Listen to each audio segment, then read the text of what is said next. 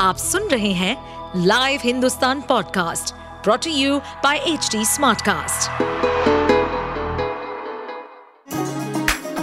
चलिए आपको ले चले बिहार राज्य की गहराइयों में, सुनेंगे बिना पक्षपात के खबरें देने वाले बिहार की खबरें पॉडकास्ट को इस पॉडकास्ट में निष्पक्ष चर्चा होगी राजनीति के महत्वपूर्ण घटनाक्रम क्राइम की चौंकाने वाली कहानियाँ, मनोरंजन के नए रंग सांसदों द्वारा किए गए दल बदल जैसे कई महत्वपूर्ण विषयों पर।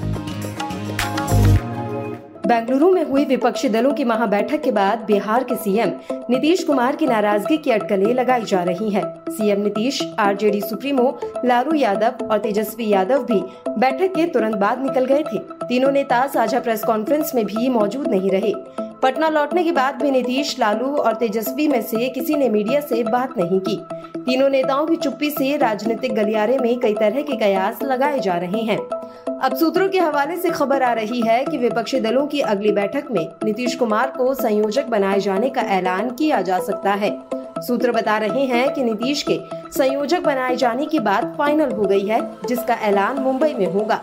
कांग्रेस के राष्ट्रीय अध्यक्ष मल्लिकार्जुन खड़गे ने भी कहा है कि 11 सदस्यों की एक कोऑर्डिनेशन टीम बनाई जाएगी, जिसका एक संयोजक होगा। नीतीश को इंडिया नाम से आपत्ति।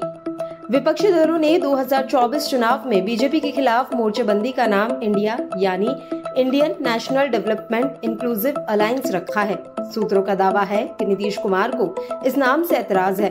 बेंगलुरु की बैठक में ही मंगलवार को सीएम नीतीश ने इस नाम पर आपत्ति जताई थी। हालाँकि कांग्रेस नेता राहुल गांधी ने इस नाम का महत्व समझाया तो नीतीश को ना चाहते हुए भी इस पर हामी भरनी पड़ी।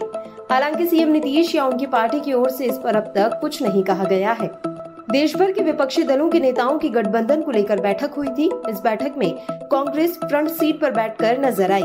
इससे पहले पटना में हुई विपक्ष की बैठक में नीतीश कुमार अहम भूमिका में थे। नीतीश ने विपक्ष के कई नेताओं से मुलाकात कर इस बैठक का न्योता दिया था और उन्हें एकजुट करने के लिए साझा मंच पर लेकर आए। लेकिन बेंगलुरु की बैठक में नीतीश कुमार बैक सीट पर नज़र आए। अब गठबंधन की कमान कांग्रेस ने अपने हाथों में ले ली है। सत्ता या पीएम पद में दिलचस्पी नहीं।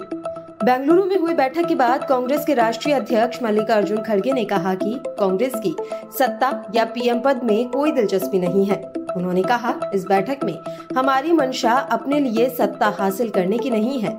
हमारा इरादा हमारे संविधान, लोकतंत्र, धर्मनिरपेक्षता और सामाजिक न्याय की रक्षा करना है। उन्होंने ये भी स्वीकार किया कि विपक्षी दलों के बीच राज्य स्तर पर मतभेद है, लेकिन उन्होंने साथ ही कहा कि ये मतभेद विचारधारा से संबंधित नहीं है।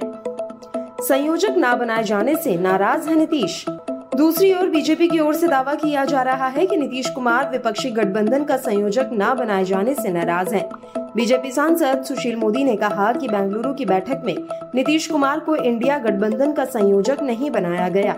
इस कारण वे बैठक से पहले ही निकल कर आ गए और प्रेस कॉन्फ्रेंस में भी हिस्सा नहीं लिया। यह गठबंधन बनने से पहले ही बिखर गया है। आप सुन रहे थे हमारे पॉडकास्ट बिहार की खबरें। ऐसे ही अपराध जगत से जुड़ी, राजनीति और विकास जैसी खबरों के लिए हमें फॉलो कर सकते हैं।